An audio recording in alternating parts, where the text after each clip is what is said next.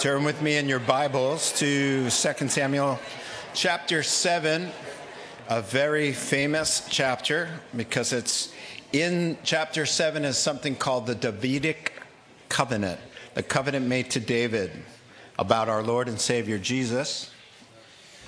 We're going to take a look at that tonight. Let's pray and ask the Lord's blessing. Now, Heavenly Father, we open the scriptures, we open our hearts, we want to hear from you.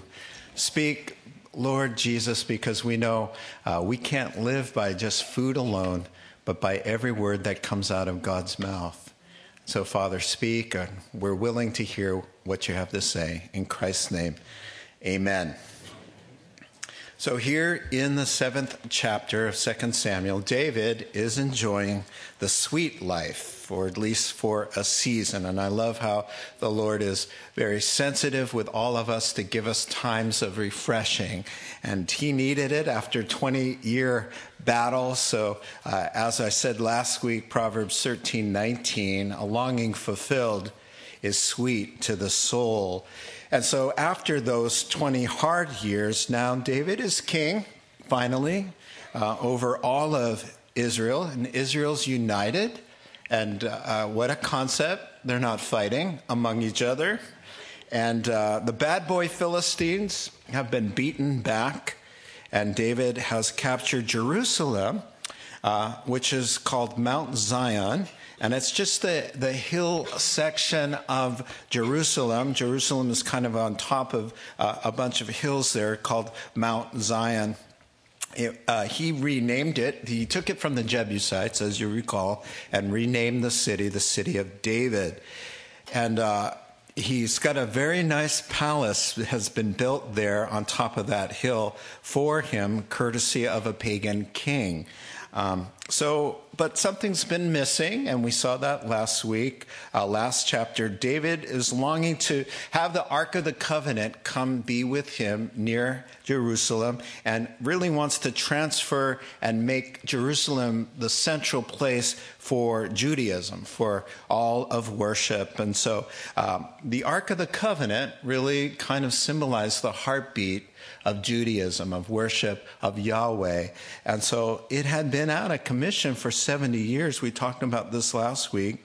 And in the process of retrieving and moving it that nine miles south from where it had been parked for 70 years, nine miles south to Jerusalem to be with David there in the city of David, uh, there was a lesson learned.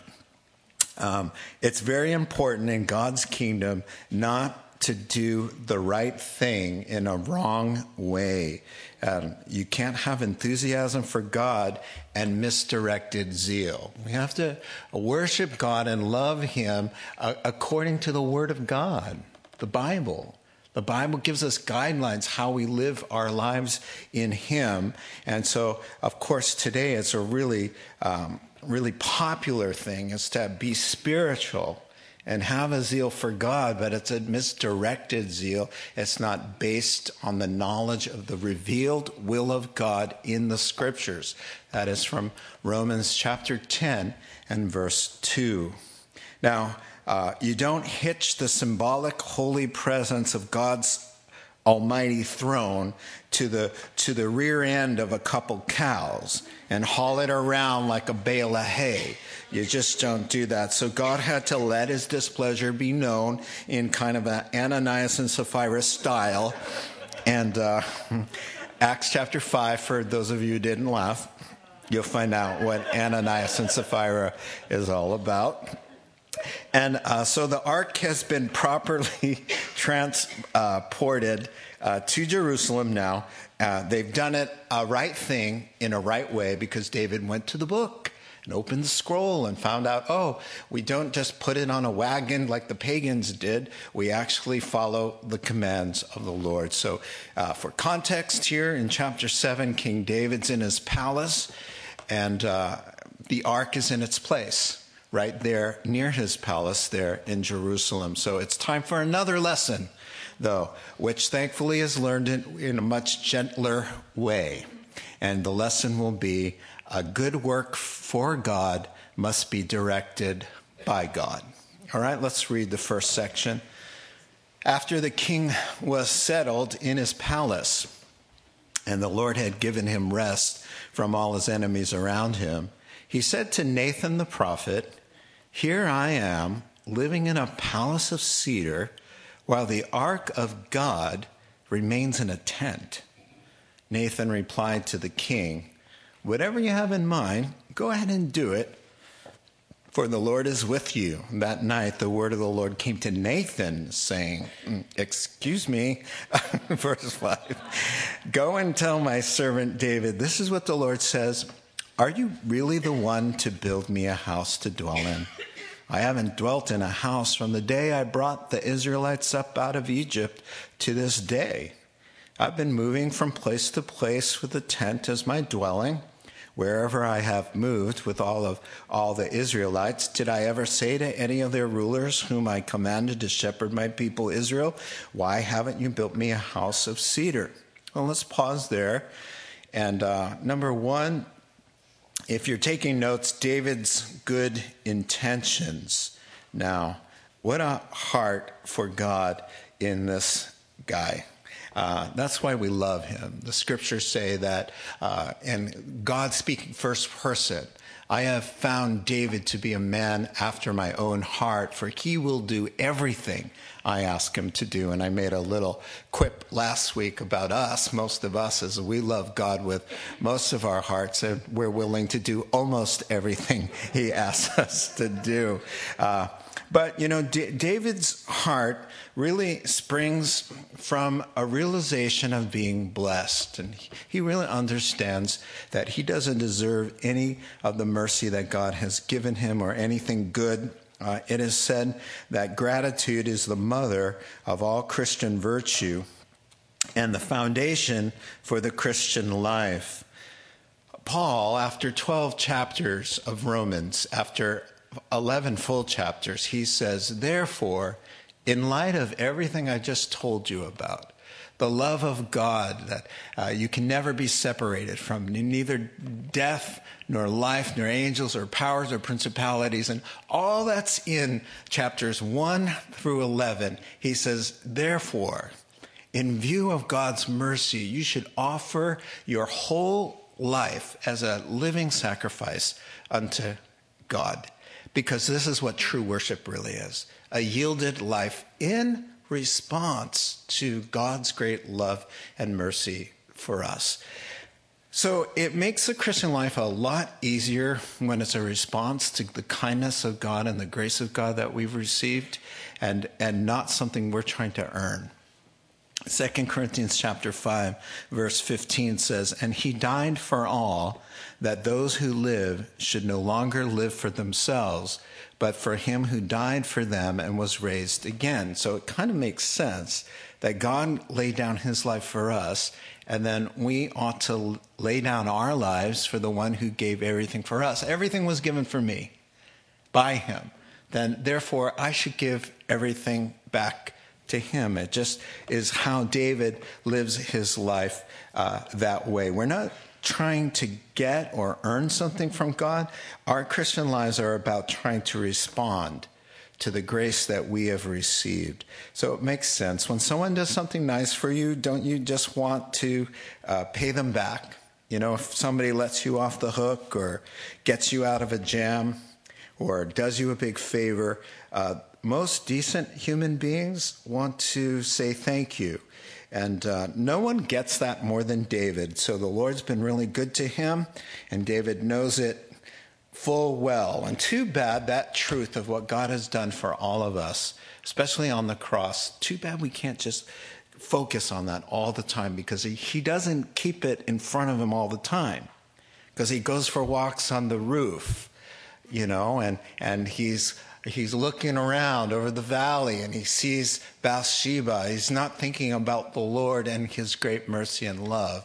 Uh, he's not thinking about the, the sacrifice. And, and same with us. When we lose focus about what God has done for us and, and the cross of Jesus and the blood shed for us and, and all of the good things God has promised to give us in our future. As co heirs with Christ, we're going to reign and rule with Him forever. All of our sins washed away. When you lose focus about that, then it's easier for you to slip up and do your own thing and not to honor God with your life. So the setting is given here where David's inspiration is born to do something magnificent for the Lord. Uh, now, uh, David's really uh, kicking back one evening, the royal estate, and uh, he's thinking about God, and because he loves God. So his thoughts go to God and his faithfulness. And when you love somebody, uh, you think about them.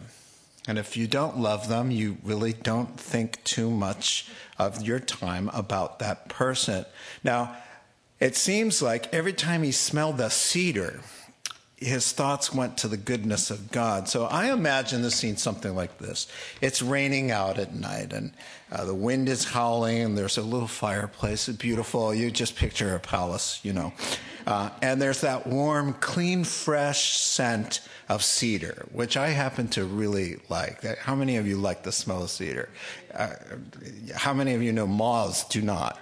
And um, that's why uh, people use it for chests and uh, things like that in dresser drawers.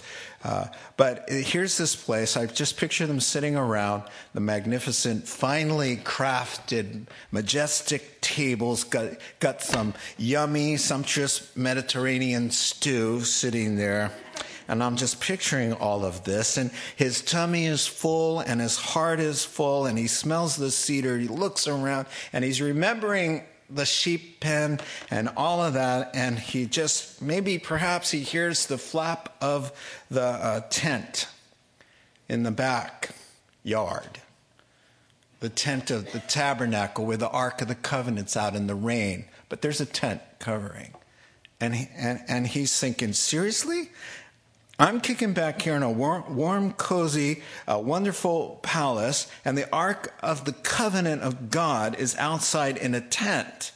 Now, God, the, David is smart enough to realize that the Lord isn't in the, the ark per se, but it is the focal point of worship. And the Lord is the one who says, Listen, this is like my throne, and it's telling the gospel story, and I will, in a very special way, meet you here.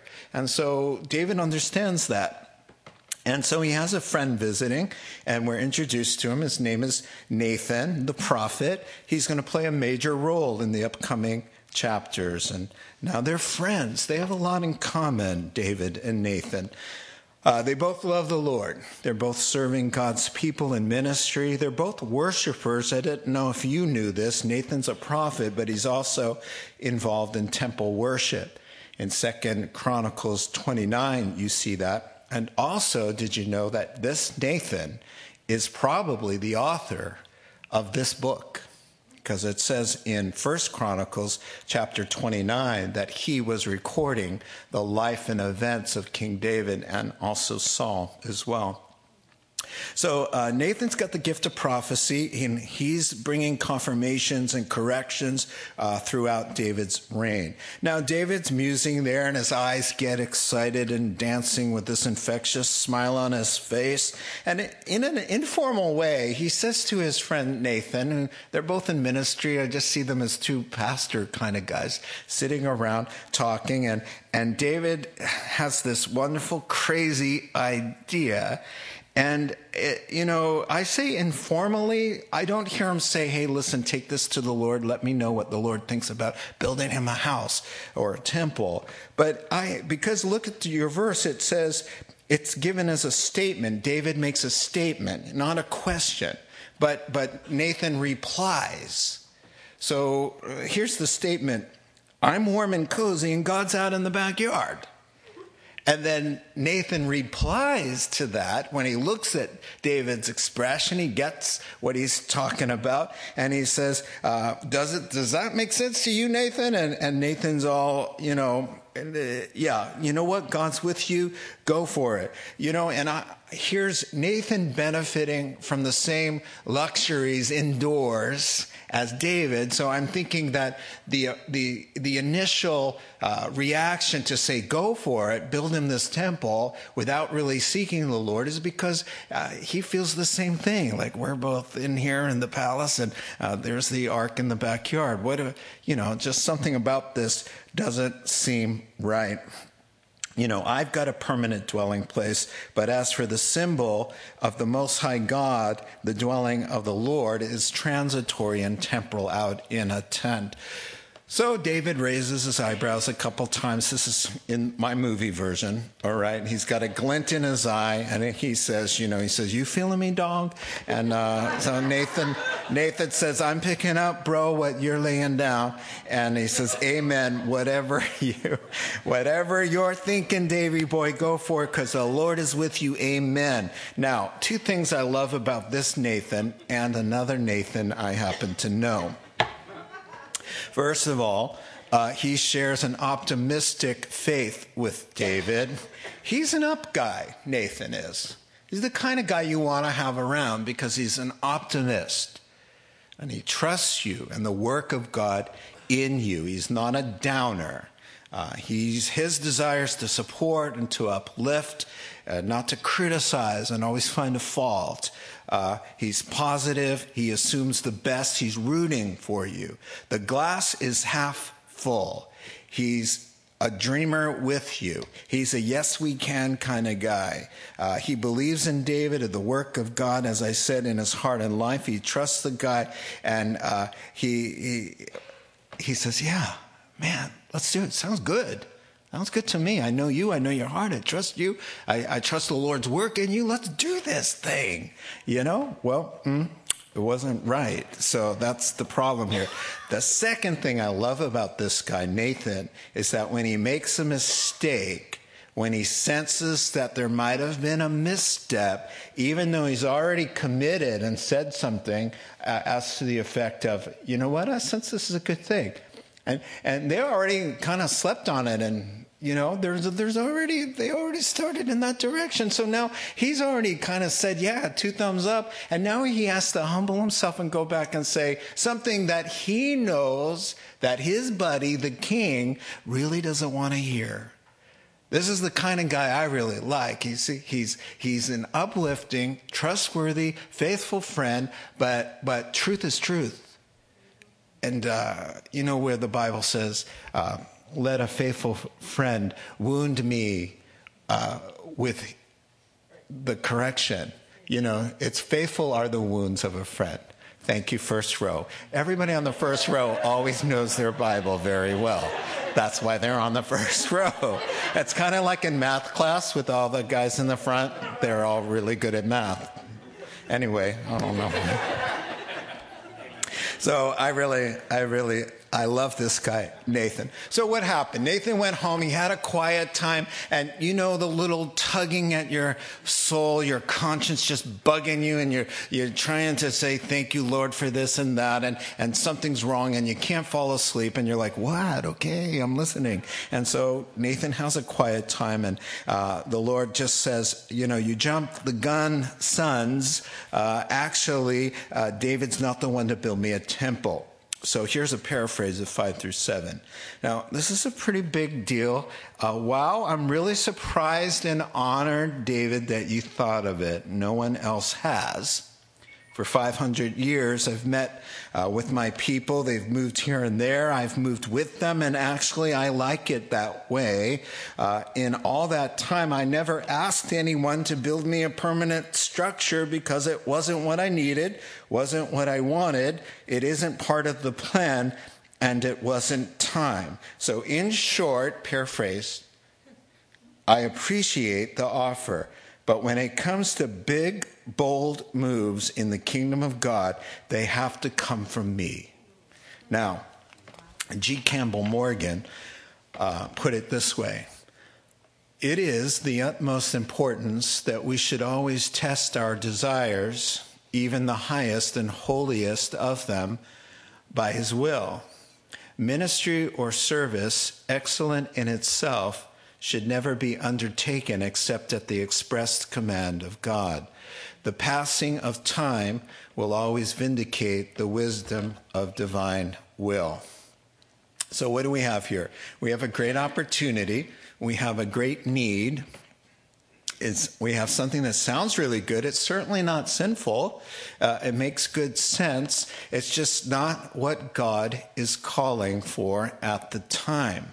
Now, just because there's a need doesn't necessarily mean that God wants me to meet it in His name. Now, that's not the usual problem that we have. Our problem really is that God is presenting an opportunity or opening a door for service and asking and prompting, and we don't rise to the occasion. So uh, it's not something that we often have a problem with because we're just kind of the opposite, unfortunately. Now, I, thou shalt not drive thyself crazy.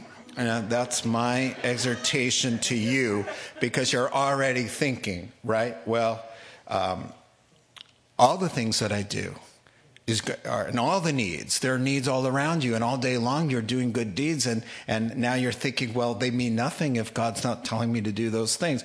Do not drive yourself crazy. Do not be an over analytical Christian. There are a lot of things we do and should do that are no brainers. There are general commands in the scriptures that show us how to live a Christian life. And when, when we're standing there and somebody's standing in front of us and they're saying, gee whiz, I wonder how I could be saved and get to heaven, it's probably a cue that it's okay for you to say something to that person, all right? If you're passing somebody and somebody's like uh, in, in this great need and you have the ability to meet that need, let's not overdo this and now use it as an excuse to say, well, Pastor Ross just said, you know, not every need is God's will for my life, right? Well, well, the obvious ones are. I think the point here, the lesson is when you need to step out big time, those big time steps have to have God's confirmed calling. So, for example, Peter sees his Lord walking on the water. Peter thinks, that looks like so much fun. I want to do that so bad. Lord, I want to join you in that work. I want to partner with you out there. I want to, uh, but he says, he says, before he gets in the water, Lord, if you tell me to come to you, guess what? I'll be walking on the water like you. And the Lord goes, Come. He's like, yeah, yeah, uh, yeah. That's the ghetto version. Um, it was a ghetto part of Galilee that you didn't know about. So he said he was pretty excited because why? He, he got the yes. He had a, a dream. I'm going to do something that's impossible for men to do without the living God. Is that what you want, God? Because if you do, if you say it to me, if I hear clear that this is you and not some harebrained idea of mine, then I'm going to get out of this boat. I'm not going to need a boat. I'm not going to need a raft. I'm just going to walk on the water like you. And the Lord said, Come. I think that's the point here. He wants to walk on the water, and the Lord's not, the Lord's saying, No, no, no, stay in the boat. Now, you get out of the boat where the Lord says, uh, not, not now, it's not you, it's going to be your son. It's like, whoa, you're way ahead of this. No, appreciate the thought, but get back. You know, so, or you're going to, you know, you're going to need some CPR. That's what's going to happen. So, uh, continuing on. God's not upset. In the English, it kind of sounds like he's being sarcastic, and he's just he's just saying uh, he tells David no. He's just saying, listen. In short, you know, if I if I if I wanted this to happen, David, I would ask you. So thank you, but no. No, thank you. So let's let's move on. So just for the thought, though, David, I've got something for you. Just for the gesture verse 8 through 17. Now then, tell my servant David, this is what the Lord Almighty says I took you from the pasture and from following the flock to be ruler over my people Israel. I have been with you wherever you have gone, and I've cut off all your enemies from before you. Now I will make your name great, like the names of the greatest men of the earth and I will provide a place for my people Israel and will plant them so that they can have a home of their own and no longer be disturbed. Wicked people will not oppress them anymore as they did at the beginning and have done ever since the time I appointed leaders over my people Israel. I will also give you rest from all your enemies. The Lord declares to you that the Lord Himself will establish a house for you. When your days are over and you rest with your fathers, I will raise up your offspring to succeed you, who will come from your own body, and I will establish His kingdom. He is the one who will build a house for my name, Solomon and I will establish the throne of his kingdom forever. Now we're, now we're getting into Messiah territory. I will be his father, and he will be my son. Now, talking about Solomon and the earthly kings as well. When he does wrong, I will punish him with the rod of men, with floggings inflicted by men. But my love will never be taken away from him, as I took it away from Saul, whom I removed from before you. Your house and your kingdom will endure forever before me. Your throne will be established forever. Nathan reported to David all the words of this entire revelation. So let's pause here. We've seen David's good intentions, and now we see God's over the top response to David's good hearted intentions. Now, David had just expressed his willingness and his desire to do something for God that really no one has ever thought about doing before him. Now, that called, in God's perspective, for a fitting response. Listen to this David touched God's heart in a way that nobody had ever moved God something David did was very unique, and, and God points it out. Nobody's ever even thought about this. Nobody thinks about me uh, in that way. I, I, I mean, you're like checking in with me, like, like, how are you doing, Lord? What's on your heart? There's a lot of very sad things that happen today that in the earth. Can imagine that you know about every one of them. Is there something I could do to just kind of bless your socks off? I mean, what, what could I do today to help kind of mitigate all the pain that you see going around in your world? How could I make you as happy as you make me today? I just want to just want to do that. I just one of my ideas is like just build you this ginormous temple because that's what's in my heart. Everyone assumes like God is God, so we don't, don't need to treat him like another human being. He's like God, he's got everything. Why give him anything? Why, he doesn't need anything, which is true. You know, people are hard to buy for when they're wealthy, right? I mean, when they're wealthy, it's like, what do you get them? A sweater? Please. You know, I don't know. Uh, you know what I'm saying? We have that mistaken idea about God. He's God. You know, you don't check and say, how are you? David is like, well, how are you? you, you the, the tabernacle, are, are you okay with that? I'm in this palace, God. What are you feeling about that? Can I, can I bless you the way you bless me? And God's heart is stirred. He cut through to the Most High God in a way that most of us don't because he has this love and respect for him. So David's passion to bless the Lord moved the Lord to be like minded. Now God is on the warpath to bless him with this passion. God is no debtor to anyone, and you just can't outgive him. Even in the gesture, he's going to tell him no, but the gesture enough, the heart behind it, was enough for God to go tilt and say, "Listen, I, have got, I've been looking for a guy like you, and uh, I'm going to tell you what I have planned for you. You just can't outgive the Lord." You know, I, I think of that woman. Uh, who, in the Gospels, uh, she anointed the Lord with this fragrance that costs about 50,000 of our dollars. That's a lot of money back then. And, and the disciples, led by Judas, uh, Judas poisoned their minds to think, "Well, what a waste. And the Lord said, You know what? Let me tell you about what this woman did out of her love for me. It, t- it touched me, what she did. That's her dowry. That's her wedding money. She, she's kind of thrown away her wedding just for me. And you know what? Wherever the gospel goes for 2,000 plus years, she's going to be mentioned. The whole earth will hear the gospel and they will know about what she did today.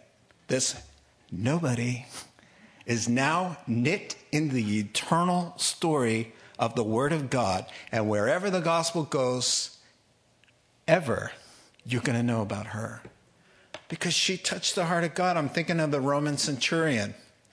Uh, he's a Roman. He, he's, he's a Gentile, right? He's got the servant that he loves, and the servant's about to die. And he goes to Jesus and he says, uh, Lord, I've got a servant, and, and he's about to die. Uh, and the Lord says, I'll come and I'll heal him. And the servant says, Oh, I'm not worthy. I'm under authority. Uh, I understand how this works. When, when, when I tell a guy, go and do something, he goes and does it. Well, you're under the authority of God the Father. When you give a word, man, you've got God's authority. It'll get done. So, you know what? It's, I, I'm not worthy. Who am I that the Son of God should come under my roof? Just say the word and it'll be done. Just right here, just say, done and it'll be done. And the Lord jaw drops and goes, it says he was, he marveled. He marveled and went, God, God. He got through to God and he made God go, what? Wow, uh, that's amazing to me. Even though God can even know it's coming because he's God and he figures everything out, you know, he was still taken aback by this guy's faith that just said, you know what, I just believe who you are. Uh, why do you have to walk all the way there, go through all the, you know, motions? Just speak the word. Uh, just think it. Just bat your eyelash, man, it's done. And the Lord says, you know what about this guy? He's a Gentile with more faith than I've seen in all of Israel. David got through. He inspired me. Do you, do you want to get through to him? And just shock him and say, I can't believe you turned that down for me. Wow. You, you're willing to trust me here? You're willing not to throw a pity party and act like everybody else who, if they went through this, they would be doing that, but instead you're on your face before me. That moves me, God says. That, that's just what I'm getting out of this. And so uh, the Lord really starts in 8 and 9. He says, uh, You know what? This started back wanting to bless you back when you were crying out, kid, at the beginning with the singing your songs and writing poems in the lonely sheep pen. So he brings him back there. Let me paraphrase that part of it for you. David, I, I got you out of that smelly pen, didn't I? Those lonely days with a dad who didn't think much of you. Well, I thought much of you, huh? From the pen to the palace. How do you like that? Took care of the Philistines too. Now you're a king, a real leader. But wait, there's more. I will make sure Israel's firmly established, and I will make you one of the most famous men in all of human history. You wanted to build me a house, but now, tell you what, I'm going to build you a house a family line, a dynasty. You're going to pass from the scene one day, but one of your boys will be king. And by the way, he's actually the one who's going to build that temple. But more than that, someone related to you, one of your future ancestors from your own flesh and blood, will sit on the throne and reign not just over Israel, but over the universe forever. The King of Kings who reigns forever will be biologically related to you, just so you know. Well, the reason that David cannot uh, build the Lord a temple is given in 1 Chronicles 22. He said, because David's hands had too much blood. He was a, a man of war and his son Solomon was more of a kind of a book guy. He was real wisdom and he was a man of peace. And so he said, I want the man of peace to build my temple. Uh, but don't be too disappointed because uh, there's some big news coming. Now, he's going to shut the door, and you know how we like we love to say when God shuts a door, he what? I know, but I don't agree with that. When God, God shuts a door, he opens the floodgates of heaven. Uh, you, you, uh, this, that's the whole concept is wrong. When God shuts a door, He opens this little tiny window. It says, squeeze through. Now, you know, you're not going to get the big fat door you wanted, but I'm going to open up this little basement window for you to push it through and give you something that you didn't really want, but, you know, you'll be so much happier. Oh, come on. The, the, the doors you want to open are the dumb little windows. He's got the real doors. And every disappointment from God is an appointment with the real thing that He has for you. And uh, I just wish we could all believe that. Personally, the very best things in my life were born out of the biggest disappointments. I thought it was like, this is the way, man, this is, that's the church I need to pastor. And it was not meant to be. But if it was, I wouldn't be here. I, mean, there are relationships like that. There are job opportunities, career paths, all of these things. We get focused. We think this is what, this is my very heart's desire. But actually, the Lord is saying, uh, no, it isn't. I'm going to close that because that's not my heart's desire for you. It's better. So if only we could trust that God's no's are to ensure you get to his yes. So um, it's not the building, the Lord says, it's your body. Your body is a temple. And God is going to take up residence in a human body, and that human body is going to be biologically related to you, the God man. So uh, this is called the, the, the, the Davidic covenant. Thank you. And it just is a promise that, of, that everything hinges upon. It's about the virgin birth. I will be his father, he will be my son. It's about eternal life and a coming kingdom, he shall reign. It's about death and resurrection because he will be alive from the dead. Everything about this is really the gospel and the promise here. You know, and what a mind blower. He just told David, you know what? The God man is going to be related to you. The ruler of the universe, God Almighty, who we will always see and know as Jesus Christ who is the visible image of the invisible God. We'll always know God as Jesus. That's who we'll always see as God. He's related to David.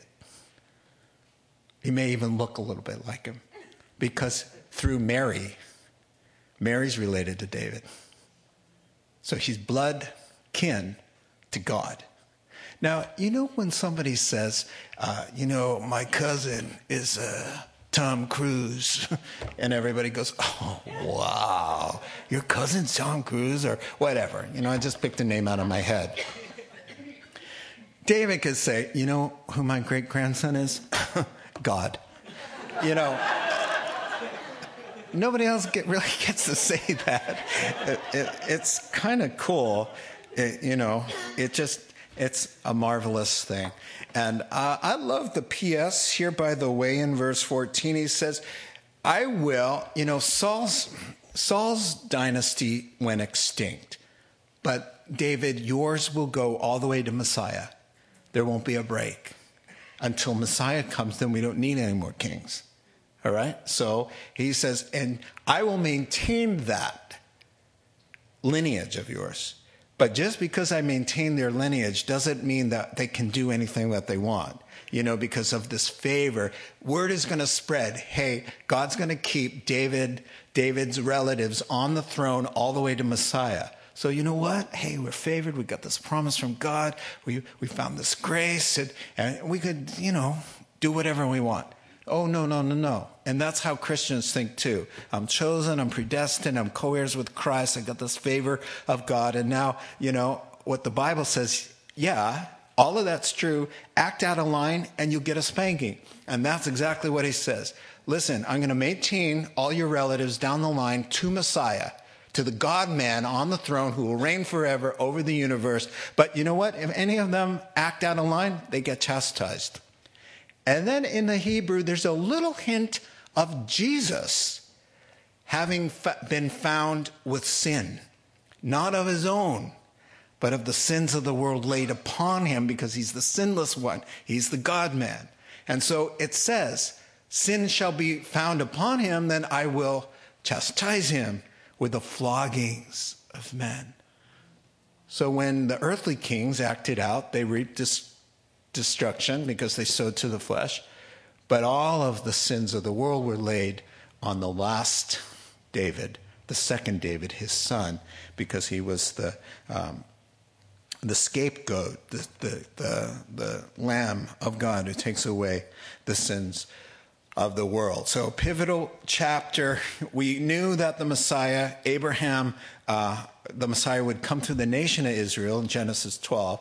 We also knew that he'd be from the tribe of Judah in Genesis 49. But now we know that he'll be related to David. He'll be a human being who is related to David.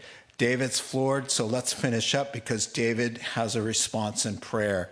Then King David went in and sat before the Lord and said, Who am I, O sovereign Lord, and what is my family, that you have brought me this far? And as if this were not enough in your sight, O sovereign Lord, you've also spoken about the future of the house of your servant. Is this the usual way of dealing with man, O sovereign Lord? What more can David say to you? For you know your servant, O sovereign Lord, for the sake of your word and according to your, your will, you've done this great thing and made it known to your servant. How great you are, O sovereign Lord! There is no one like you, and there is no God but you, as we have heard with our own ears. And who is like your people Israel, the one nation on earth, that God went out to redeem as a people for himself and to make a name for himself and to perform great and awesome wonders by driving out nations and their gods from before your people, whom you redeemed from Egypt. You have established your people Israel as your very own forever, and you, O Lord, have become their God. And now, Lord God, keep forever the promise you have made concerning your servant and his house. Do as you promised so that your name will be great forever. Then men will say, The Lord Almighty is God over Israel, and the house of your servant David will be established before you. O Lord Almighty, God of Israel, you have revealed this to your servant, saying, I will build a house for you. So your servant has found courage to offer you this prayer, O sovereign Lord. You are God. Your words are trustworthy, and you have promised these good things to your servant. Now be pleased to bless the house of your servant, that it may continue forever in your sight. For you, O sovereign Lord, have spoken, and with your blessing, the house of your servant will be blessed forever.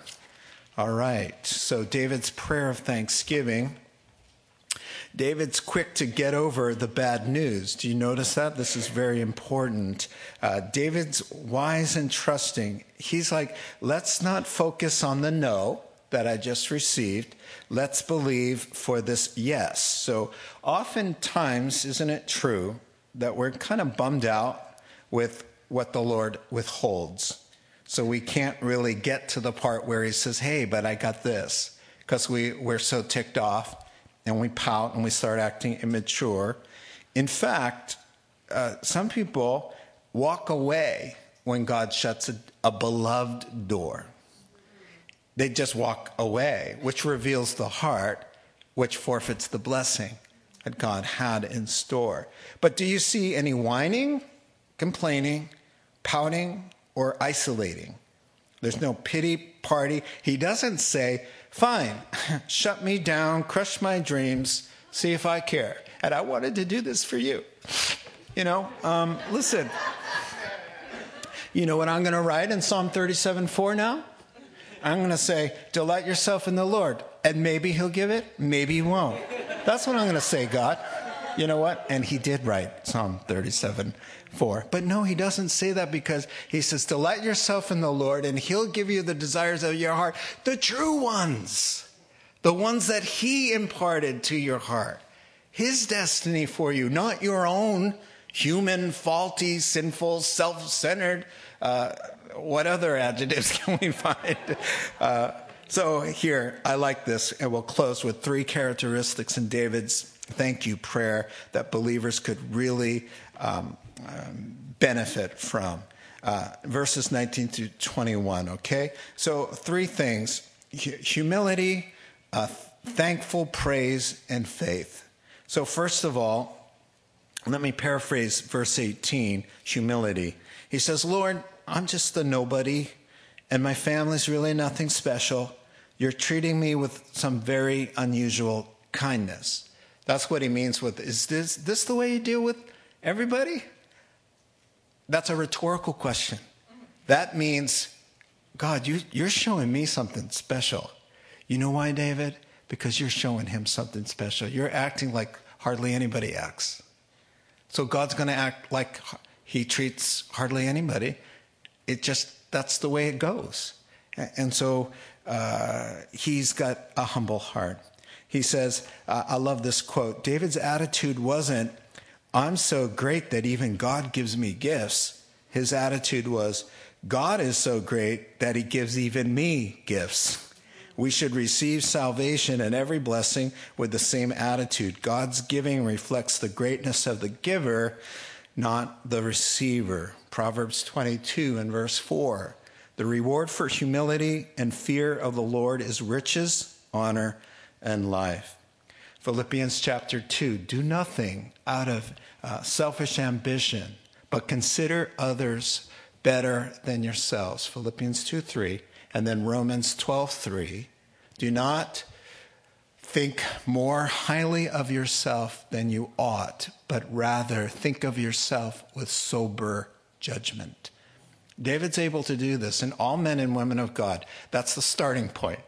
They know the greatness of God they know how depraved and evil and wicked they are. Paul the Apostle, nothing good dwells in this body except the Holy Spirit. Nothing good. Not one good thing. Those are the basics. That's Christianity 1A. Uh, up is down, and to exalt self is to be humbled, and to humble yourself will be you will be exalted. Three places in the New Testament says that simple truth. Humble yourself, God will lift you up. Lift yourself up, God will put you down. Three places Matthew 23 12, James 4 10, 1 Peter 5 6. The next thing, so we've got humility, we've got thankful praise. So when David thinks about God, he bursts into praise. Uh, verses 22 through 25, he says, You alone are God, nobody's like you. You're the strongest, wisest, most loving being in the world. You've done wonderful things for your people. What a privilege to belong to you and your family. One writer said this We know we're truly in touch with God in prayer when praise for his attributes begin to flow with thanksgiving. You know, I come from a denomination uh, that's a little bit different from Calvary Chapel. Uh, they have different styles and I kind of entered my Christian life through them. It's more charismatic church. And one thing that I remember and that I admire is the praise and the worship. Not the crazy part, but actually the praising part, where in prayer they would just start this kind of a kind of from the heart about God's attributes. You are holy, holy is the Lamb, holy is the Lord. God, you are powerful and great, and, and, and you are all knowing. And, we just praise you, Lamb of God, and, and, and all of that. It's just flowing from this awareness of the greatness of God. Instead of kind of this casual kind of prayer. Casual praying is okay because we're casual and we pray every day and we're supposed to talk like we have conversations. But there's a place for where David just kind of is in awe of God and just starts praising him for his attributes. I'm just asking you to check your own relationship with God. Do you praise him in your worship time? Do you, do you tell him who he is and glorify all his wonderful, majestic traits? Because that, that's a beautiful thing. And finally, when David thinks about the future, there's faith. So, verses 27 through 29, he doesn't say, Okay, God, how's that going to work? A God man related to me. And how is he going to live forever? And how is a throne of a man going to last forever? He doesn't say, How can this happen? And uh, how are you going to do this? And all of that. He just says, You know what? He says, Okay, Lord, you've revealed this to your servant. You're sovereign and all powerful. When you speak, it happens. So here's, here's what he says Let it be exactly as you've said. This is my prayer. What you have said sounds really awesome and good. Please do it. Go for it, God. I'm with you in this. May your will in my life, as you've said, be done. Well, you think, well, what's so profound about that? Well, I'm going to tell you what's so profound about that. Listen, listen, I'm going to read the promises. You know, when Mary gets the news, she's going to have the God man without having any relations with any human being. She's going to give birth. First, she does have a simple question. She just wants to know, hey, you know what? I'm not really qualified to have a baby. And, the, and, and he says, you know what? It's going to be the Holy Spirit. Check, got it. And what does she say? She says, and there's a nice little scripture. She says, I am your servant. Let it be to the Lord. I am your servant. Let it be to me according to your word. This is the same kind of faith David has. Doesn't understand half of what's been told. It's, it's a big wow. But it's like, yes, Lord, do this thing. Well, listen to some of the promises. And after I say the promise, I want you to respond just and read this together. All right? So when the Lord says to you personally, you can do all things through me who will strengthen you. I am your servant. Let it be to me according to your word. Okay, I will provide for all your needs. Your servant, let it be to me, you are co heirs with Christ. I am your servant, let it be to me. Can you sound a little bit more upbeat about it? Just, just, just a tiny bit, a little bit more happy. All right.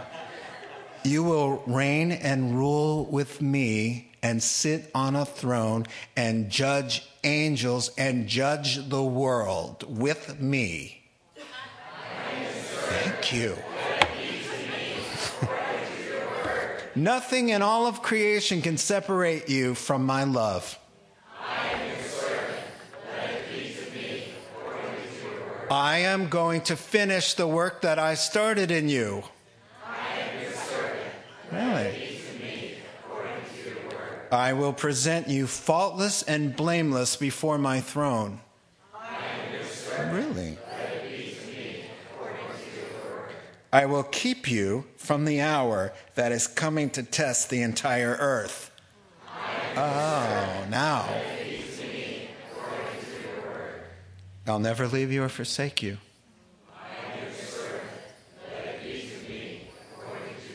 I haven't given you the spirit of fear, but of power, love, and a sound mind.